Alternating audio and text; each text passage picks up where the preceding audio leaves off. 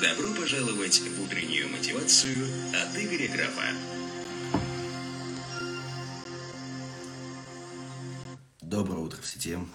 Продолжаем наш десятый юбилейный утренний подкаст. Сегодня мы будем говорить про недвижимость. Мой голос еще не скоро, судя по всему, станет сексуальным. Ой, не таким сексуальным. Привет, Саша. Рад тебя видеть. Ну вот видишь, как состояние. Накатался на лыжах с дочкой. Вот.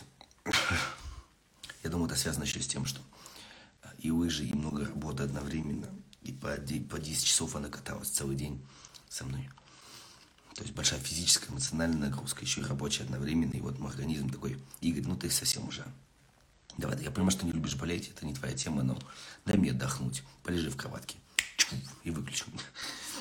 Но все равно, видите, людей в наставничестве веду, подкасты продолжаю вести, потому что обещал. Если обещаю, я стараюсь, пока не умру, но сделаю. Рад всех видеть.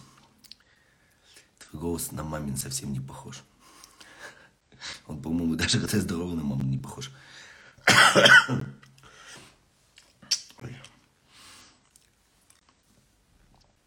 Те, кто не смотрели, не подписались, я очень советую вам подписаться.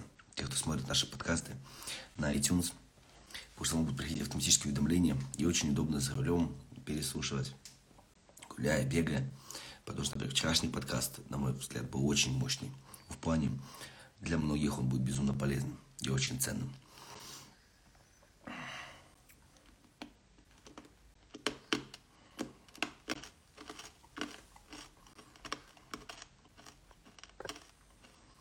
А пока ждем нашего гостя.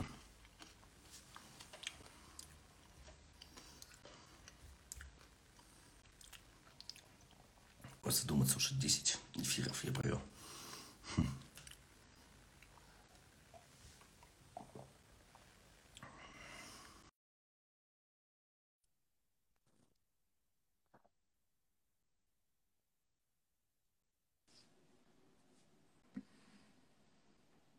тебя. Привет, привет. Слышно меня? Да, лучше, точно лучше, чем меня. Отлично. Как здоровье? Я вчера твой эфир смотрел, видел, что ты простыл. Да, я что-то подхватил такое веселое. Ну, вчера мне было прям очень плохо. Я целый день прям такой кашлянуть, кашлянуть боялся. У меня горло прямо режет. Но поговорить с хорошим человеком я всегда рад. Тем более тема такая а, от трендовой, то все еще непонятно для большинства людей. Ну то да. Сейчас все раскручивают тему покупки недвижимости, а при этом всем мало кого есть до сих пор. Поэтому я тоже буду тебя мучить в этом отношении, задавать вопросы, чтобы появилось чуть больше понимания у нашей аудитории. И что рад тебя приветствовать в эфире. Спасибо, я что тоже рад привет, приветствовать. Ну, давай, наверное, я начну, немного расскажу, чем я занимаюсь. Я уже 10 лет а, работаю в недвижимости. Сначала работал где-то года 4-5 где-то а, лет а, просто агентом по недвижимости. Потом открыл свое агентство по франшизе. И в прошлом году я уже вышел из франшизы и открыл собственный бренд. Сейчас у меня собственный бренд, агентство недвижимости Инсула называется. Вот, работаем мы в Ростове-на-Дону. А почему, вопрос такой, да, угу. тебе не устроило во франшизе, почему ты решил свое? Во франшизе работа, да, я тебе объясню. А, а, в работе по франшизе есть а, два основных правила. Это партнер должен быть надежный, и с партнером ты должен зарабатывать больше, чем сам. Ну а я начал видеть, что есть в этом кое-какие незаурядицы, да, поэтому э, я понял, что сам я буду зарабатывать гораздо больше, и, собственно, так и произошло. Когда я вышел из франшизы, я стал зарабатывать гораздо больше, потому что там, ну, у меня просто руки развязались, и я стал э, делать то, что не мог делать до этого. Поэтому тут как бы я не, не говорю, что франшиза это плохо. Для начинающих предпринимателей а, когда они ничего не умеют, они могут купить франшизу, работать по технологии, да, это круто. Вот, но опять же я э, повторюсь, что ты должен понимать, что ты заработаешь с партнером больше, вот, и партнер должен быть надежным. ты не должен в нем сомневаться. И партнер должен по факту стремиться развивать систему таким образом, чтобы тебе выгоднее было с ним остаться, а не уходить. Ну да, ну а мой партнер, он как бы старался развивать себя за счет нас, за счет своей франшизы, ну, за счет франчизи. Я понял, да. Вот, Окей. То есть сегодня, сегодня Мои- ты работаешь в основном по недвижимости Ростове. Это Да, да. А главная модель, которую вы выбираете, купить, продать, купить, сдать или, или просто для себя? А, смотри, тут а, ты должен понимать цели, какие у тебя есть. А, нужно смотреть на индекс а, арендный. Вот, то есть, если у тебя арендный платеж приблизительно равен а, ипотечному платежу, то, конечно, выгодно покупать а, недвижимость в ипотеку, взять а, кредит в банке и, соответственно, платить, потому что так ты, получается, ну, а, ничего не переплачиваешь. Но если а, арендный платеж получается гораздо ниже ипотечного платежа, и в прошлом году, например, а, так в основном и было, потому что процентная ставка по ипотеке была крайне низкая, а, вот, и ты, в принципе, мог а, купить квартиру, платить ипотечный платеж где-то 45 тысяч рублей. Ну вот квартира, например, в которой я живу, я ее снимаю, я ее снимаю за 27 тысяч рублей. Вот, если бы я ее купил в ипотеку, я рассматривал этот вариант. А, Я бы платил за нее 45 тысяч рублей. Получается, что я могу сейчас откладывать, а, ну, платить 27 и откладывать вот еще ту а, разницу, которую я могу откладывать до платежа в 42 тысячи рублей. И получается, что через какое-то время я смогу накопить первоначальный взнос, и тогда уже будет выгодно а, брать ипотеку. В принципе, я не рекомендую брать ипотеку, если у тебя нет платежа первоначального взноса а, в 50%, потому что в любом случае переплата будет такая, что никакого смысла в этой покупке нету. Ну вот у меня знакомые что делали? А, Они в Калининграде, и там у них, естественно, чуть курортный сезон есть. И, Конечно. Они посуточно сдают квартиры. Там 3, 5, 7 тысяч за сутки сезон. То есть они А. за, за сезон там могут 300-400 кастировать. А есть- Ты здесь, ты здесь должен понимать э, цель. У- если рассматривать недвижимость как финансовый инструмент, то он, наверное, на рынке финансовых инструментов один из самых низкодоходных. Если ты э, купишь, например, э, какие-то там ну, нормальные акции, даже есть некоторые облигации, которые по доходности гораздо выше. Там э, можно э, вступить в запифы, например. Там тоже вы, э, доходность будет гораздо выше, чем в недвижимости. И э, риски будут гораздо ниже. Э, Поэтому здесь нужно смотреть э, от целей. Э, Я понимаю, что э, су- посуточная аренда, она, наверное, это на- наиболее простой финансовый инструмент, достаточно понятен э, он для большого количества людей. Там, если брать запифы, там э, в этом нужно разбираться, нужно понимать, куда вступать и так далее. Вот, если брать там облигации, но здесь немножко попроще. Если брать акции, здесь нужно очень хорошо разбираться в самих по компаниях, куда ты собираешься вкладывать свои деньги, там смотреть на их показатели, на рост, на доходность в предыдущие годы. Это достаточно сложно. А аренда, она в принципе ты что там купил и погнал. Ничего Ну, почти, сложного почти. Там есть тоже свои нюансы 100%. Вот Есть, конечно, конечно, есть нюансы, но это достаточно проще. А, Поэтому здесь все зависит от целей. А, Очень много на рынке инвесторов, мы их наз- называем, у нас даже есть раздел такой в обучении «Случайные инвесторы». Вот, это а, люди, которые, ну, в основном, они получают свою недвижимость в наследство, там бабушка умерла, к примеру, они получили там какую-то хрущевочку в наследство, они ее продают, у них есть первоначальный взнос на ипотеку, на новостройку, они ее покупают и, соответственно, а, дожидаются окончания строительства, немножко навариваются и, соответственно, а, потом продают. Но они, а, как правило, не рассматривают а, тот факт, что ипотека у них съедает весь тот навар, который они получают в а, ну, в виде доходности, да, а, в итоге. И очень многие уходят даже в минус. Ну, что взяли в ипотеку, как минимум. Да, тут нужно смотреть по, общим, по общей сумме переплаты. Потому что получается, что в основном для того, чтобы был маленький ежемесячный платеж, люди берут на очень большой срок. И получается, там переплата дикая получается, ну, происходит. Бывает я, даже я, она... Да-да? Я в Одессе ну, проделал такую штуку. Я не знаю, есть такое в, в Ростове. Но мы делали что? Uh, у нас uh, есть рассрочки от самих строителей, ну, тут, тут не стоит, застройщиков. И можно было купить условно за 600 долларов квадрат на этапе, когда котлован. Uh, там внести там первый, то есть внести там маленький вот, платежный взнос, там, не знаю, 1012 долларов вообще на этапе старта.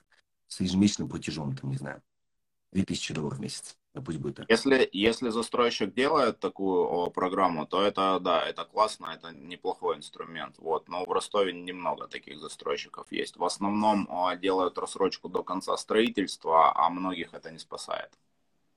Но, конечно, если... Так это строительство если... вполне себе, ну, как по мне. То есть э, потом ты в конце просто продаешь. Ну, вот ревно, как я мыслю, а. я тебе объясню. Да, а, да. И продаем я... сотрудникам, утрированно а, вытащить сейчас из бизнеса, например, 150 тысяч, чтобы закупить квартиру, ну, такое напряженное действие. Это надо прям сильно стараться. Но вытаскивать 2000 баксов в месяц, может себе, ну, как бы, настроиться. И ты, получается, запускаешь такую интересную программу в голове. Ты ввязываешь с собой и должен понимать, блин, мне каждый месяц надо вытаскивать 2000 дополнительные. И ты за счет этого, условно, так и так я бы потратил бы эти деньги, условно, на кофе. А так я их инвестирую. То есть, да, я, я не переплачиваю, но я, скорее всего, к, к моменту выдачи квартиры, скорее всего, ну, куплю ее полностью, она будет моя. Да, я с тобой согласен. Но, но стоимая наценка потом на от стартовой цены до текущей цены в продаже. Вот я помню, что когда купил первую квартиру в Одессе, так а, когда внес денег, она через два месяца уже стоила вдвое дороже. Ну, просто у цены застройщика. Это в каком году было? В 21 21 а, Я тебе объясню. А, в России есть 214 а, закон, вот, закон о долевом строительстве. И до, до 19 кажется, года была такая фишка, что застройщик сам финансировал свою стройку. То есть он привлекал деньги дольщиков. Например, мы с тобой захотели купить квартиру, мы пришли застройщику, отдали бабки, говорим, мы хотим купить квартиру. То есть мы, по сути, проинвестировали стройку застройщика. А, то есть это у тебя не квартира, а по сути это фьючерсный контракт. То есть ты покупаешь у застройщика не квартиру, а обещание построить квартиру к какому-то сроку. И, соответственно, а, застройщику было выгодно давать нам большую скидку а, с тобой, чтобы мы активнее несли к нему деньги, чтобы он активнее мог строить и, соответственно, быстрее получить свою прибыль. В 2019 году а, внесли в поправки в 214 закон, и теперь мы с тобой не финансируем стройку, финансирует стройку банк. Вот. И по сути сейчас застройщику пофигу, ему нет смысла давать э, низкие цены на котловане, он все равно и так и так свои деньги вернет. Вот. Но он может вернуть э, ближе к концу стройки и по более высокой цене. Поэтому сейчас, э, ну в России, по крайней мере, я не знаю там, как в других странах, э, в России такого уже большого смысла покупать э, новостройку на котловане не очень есть. Хотя в недвижимости есть очень хорошие там некоторые инвестиционные модели, которые можно применять. Например, там торги, на торгах очень много интересной недвижимости, которую можно найти и можно купить выгодно. Гораздо выше там будет доход, чем от покупки новостройки. Очень много... Тех, кто не, не расплатились по кредитам и банках выставил, да? Да, Давай я объясню, как это происходит. В прошлом, в позапрошлом году очень большое количество людей набрало ипотек, вот, набрало дешевой вот этой недвижимости, которая начинала расти уже. Вот. И, соответственно, люди в 2020, в 2021 году, особенно в 2022 году потеряли работу. Ну, из-за всем известных событий. Вот. Соответственно, они не смогли расплатиться по ипотечным кредитам. И банк запускает процедуру банкротства, забирает эти квартиры себе.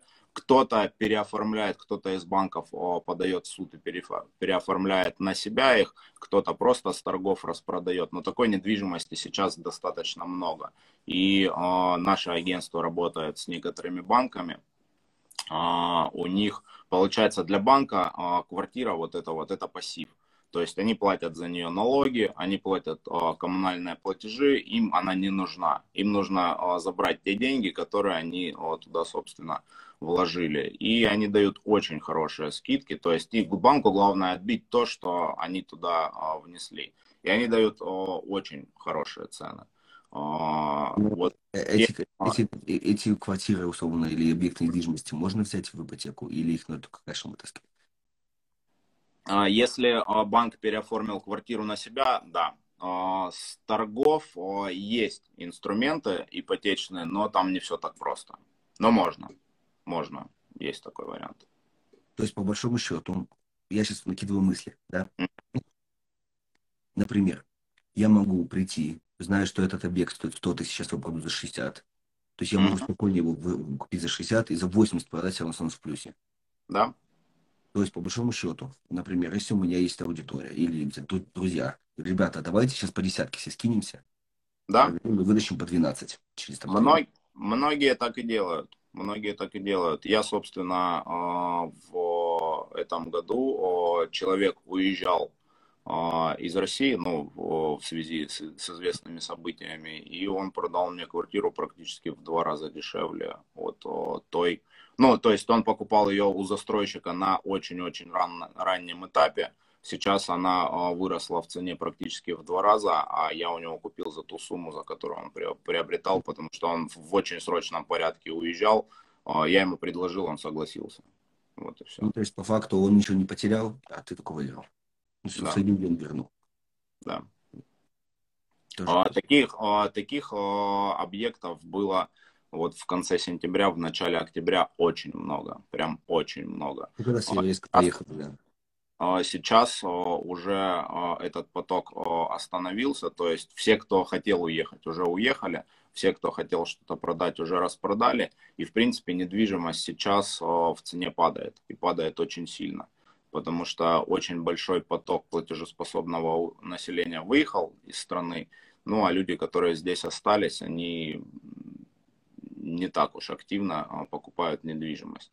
Поэтому сейчас есть интересные финансовые инструменты по недвижимости, инвестиционные, но их не так много, как было раньше. Угу. А на твой взгляд, как долго будет продолжаться падение? И, может быть, нет смысла сегодня заходить, может быть, в Нового года и заходить в январе, вот слушай, такой достаточно тоненький а, вопрос. Все зависит от ситуации в стране. А, мы по февралю, марту, апрелю видели, что прям конец февраля, весь март был дикий всплеск вообще по а, недвижимости, потому что, ну, когда начались там военные действия, а, сразу люди побежали вкладывать свои деньги в недвижимость, потому что доллар скакал вот непонятно как. А, соответственно, недвижимость это как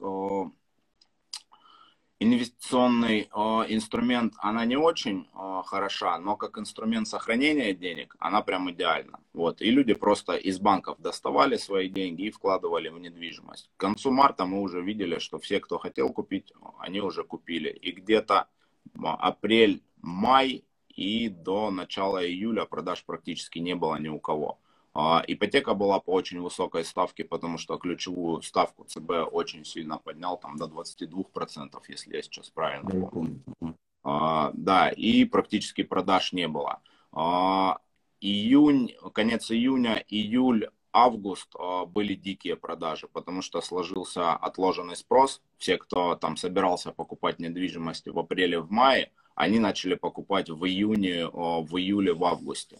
Вот, к сентябрю тоже а, продажи были отличные, ну а в сентябре, а, в конце сентября произошли известные события. И тут, то есть недвижимость это такая штука, которая очень сильно зависит от а, внешних факторов.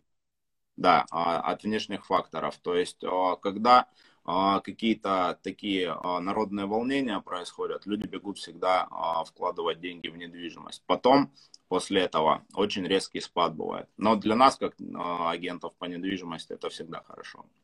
Любой кризис на рынке для нас хорош, потому что люди нуждаются в консультациях, люди нуждаются в помощи и так далее. А вот вопрос такой, как mm-hmm. те ребята, которые феврале, в марте, за доллар, закупились квартирами, э, продавая их в октябре, не попали на деньги или все равно успели? Очень сильно. Очень сильно. Рынок просел где-то на 20-30%. На 30%.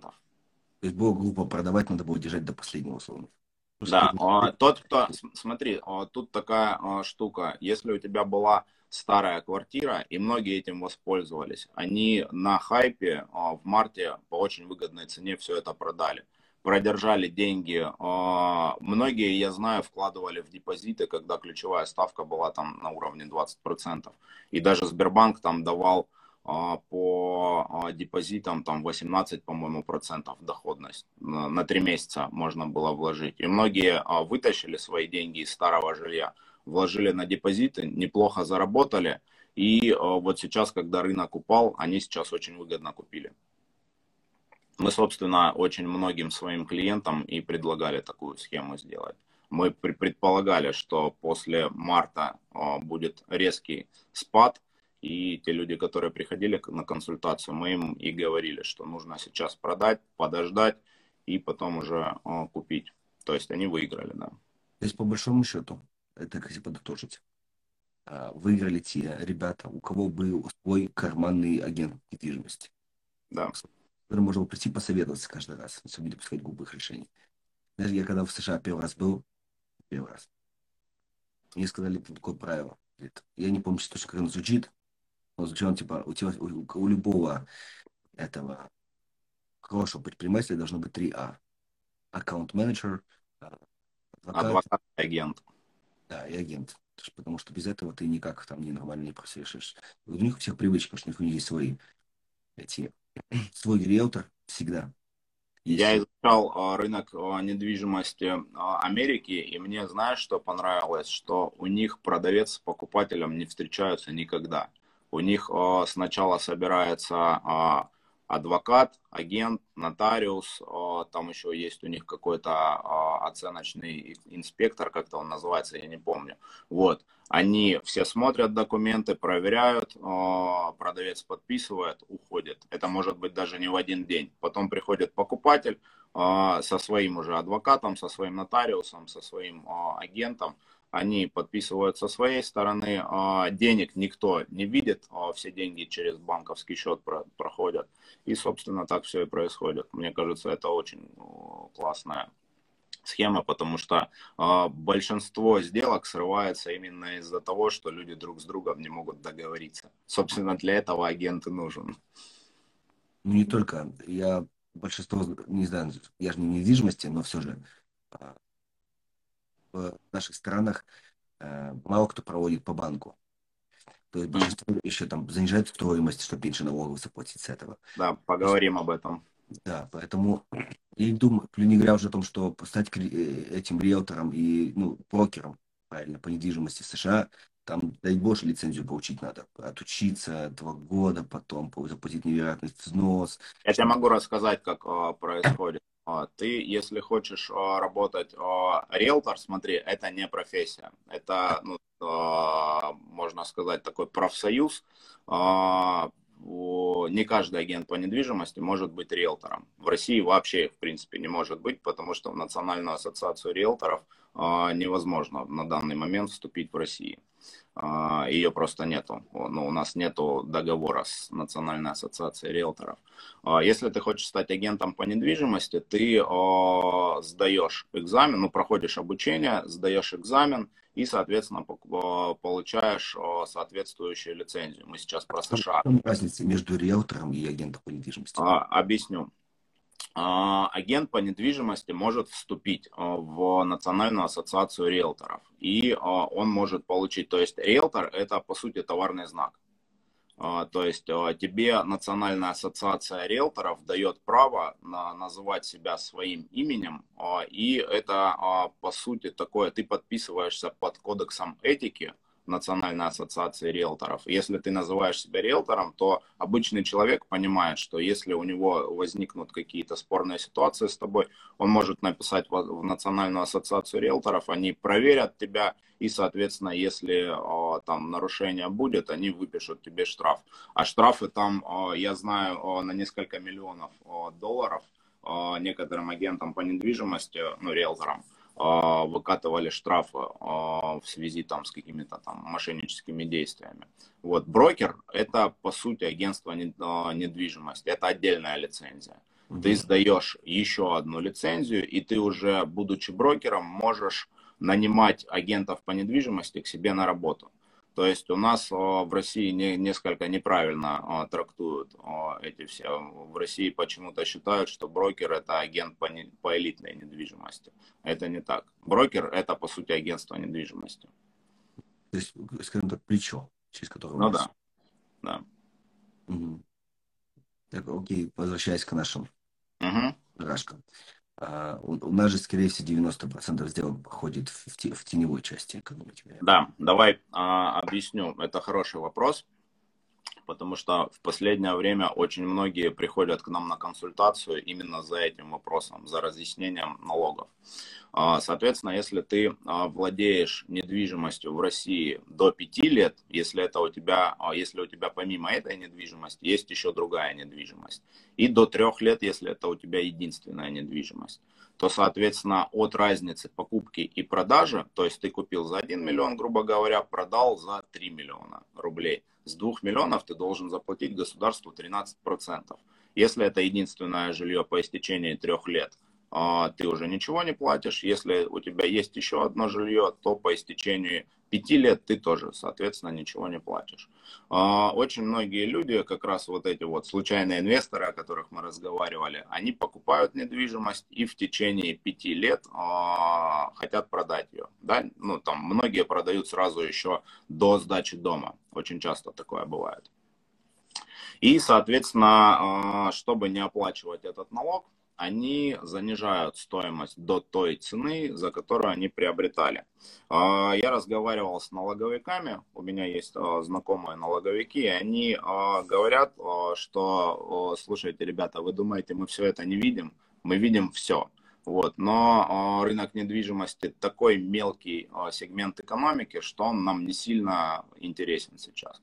Нам э, интереснее э, найти какого-нибудь там того же застройщика, ну какое-то крупное предприятие, которое скрывает налоги там от 200 миллионов там, до миллиарда и как бы вздрючить его, вот, чем э, лазить по вашим э, нулевым декларациям и все это смотреть. Но э, все нулевые декларации, э, вот эти, которые люди сдают, они автоматически улетают на дополнительную проверку. Просто налоговой э, в настоящее время не так интересно во всем этом копаться. Выборочные проверки есть, да. А выборочные штрафы, показательные порки тоже существуют.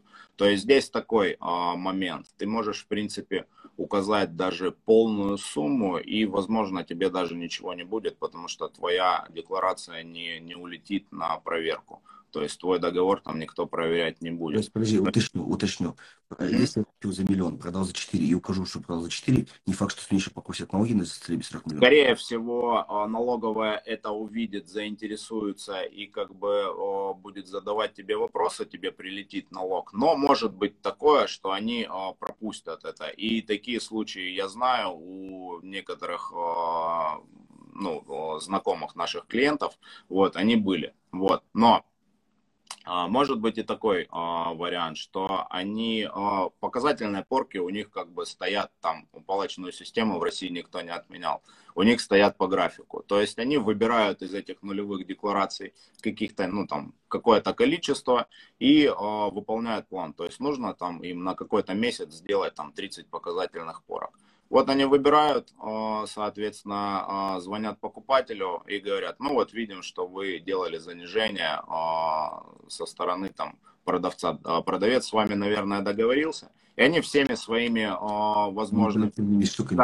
Карательными да, мерами давят на покупателя. Покупатель бежит со всеми этими документами, говорит, простите, я ничего не знал, я не понимал, меня вот обманули и так далее. И, соответственно, показывает все свои документы, все свои расписки.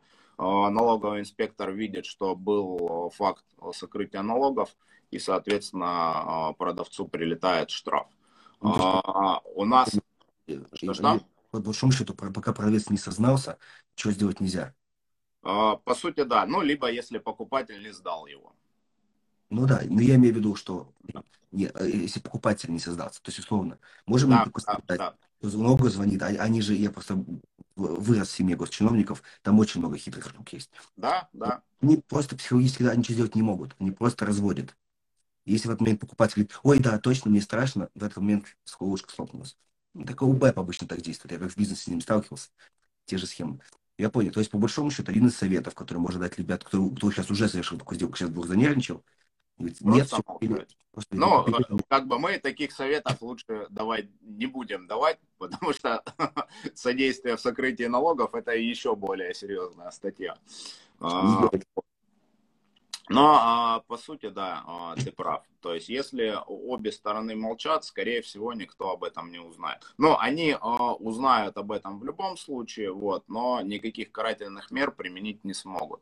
Вот. Но, опять же, смотри, расскажу, есть такая фишка, налоговая, а, у нас был а, случай, ну как бы не, не у нас, не в нашем агентстве проходили эти сделки, но мы знаем, нам ребята рассказывали, с которыми мы сотрудничаем. Есть один инвестор в Ростове, он покупает квартиры, делает в них ремонты, ну и с наценкой уже продает. Он за один календарный год провел 7 сделок.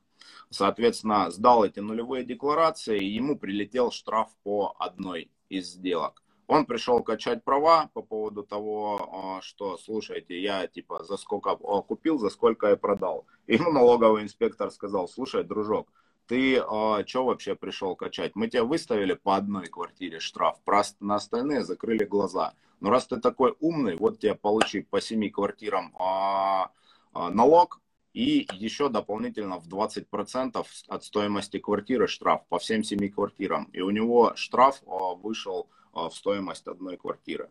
То есть там такой очень скользкий момент, лучше с этим не шутить. Мы всегда своим всем клиентам говорим, что э, вы как бы это ваше право скрывать налоги или нет, но имейте в виду, что прилететь может каждому. То есть мы там э, не можем на них повлиять, э, мы по сути не видим, какие суммы они там прописывают, вот, но мы всегда клиентов э, консультируем и говорим, что лучше так не делать. То есть это сугубо ваша ответственность. То есть может прилететь любому. Хорошо, вопрос такой.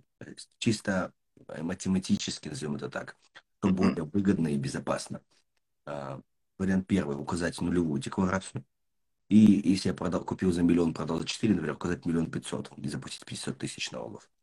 Ну, а, мы опять же не будем давать никому советов в сокрытии налогов, но по сути, да, ты прав. Лучше какой-то налог заплатить чтобы хотя бы налоговая видела, что ты э, добропорядочный гражданин, ты заплатил налог. Есть э, разные э, инструменты по оптимизации налогов, то есть можно воспользоваться налоговым вычетом. Есть еще некоторые другие инструменты, которые могут снизить налог. Вот, поэтому мы всегда советуем своим там продавцам проконсультироваться с налоговым консультантом, либо с э, юристом, который вот профильный именно по недвижимости, который в этом всем разбирается. У нас... Ну, а, у нас... На, на, на, на понимание, ну вопрос на понимание, в том числе для нашей аудитории, ведь не все находятся в твоем городе, да? По большому счету, консультацию-то у тебя можно приобретать вне зависимости, в каком городе нахожусь. Закон же один. Да. Да, то есть, условно, я могу с тобой советоваться, даже если хочу купить в другом городе. Да, может быть, ты как брокер не проведешь. Ну, законы, законы, они в Российской Федерации все одинаковые. Я же об этом. С этой точки зрения я могу об тебе э, думать. Вот. А что тебе ну, в плане э, решает или почему нет в целях, например, сделать в пяти крупнейших городов, там, открыть Новосибирский и так далее? А что ты имеешь в виду, не понял? Ну, чтобы продавать, покупать недвижимость и не только в Ростове. А, а, я иду к этому. Это в, это в планах. А, слушай, ну, а, нужно, во-первых, а, я сейчас занимаюсь этим, а, создать систему обучения, чтобы твой партнер, грубо говоря, а, там в, в Новосибирске а, зашел на платформу, посадил своих сотрудников, и они начали, а, собственно, смотреть обучение, и там через какое-то количество времени они уже вышли там полноценными агентами. То есть а, нужно ну, создать технологию. А вот. я хочешь по, условно по франшизе это делать, да? Да. да. Ну, самому смысла, ну, как бы это слишком энергозатратно. А, то есть а, большое количество контроля нужно осуществлять, а, проще продать франшизу партнеру и следить за самим партнером, чтобы он выполнял технологию. Понял. Спасибо тебе большое за беседу. Пора заканчивать наш эфир. Тогда дадим простой совет в этом отношении. Ребята, если кто-то из вас хочет, думает купить, продать или как-то использовать это как, как доходность или надежные инвестиции. Пусть пишут тебе, да, об, чем, об тебе можно думать. Подписывай, да, если нужна консультация, пишите, чем смогу, помогу. Да, спасибо тебе большое за беседу. Спасибо тебе тоже. Пазликов сложилось, и думаю, ребят появились чуть, чуть меньше тумана теперь в этой области. Да. Пока.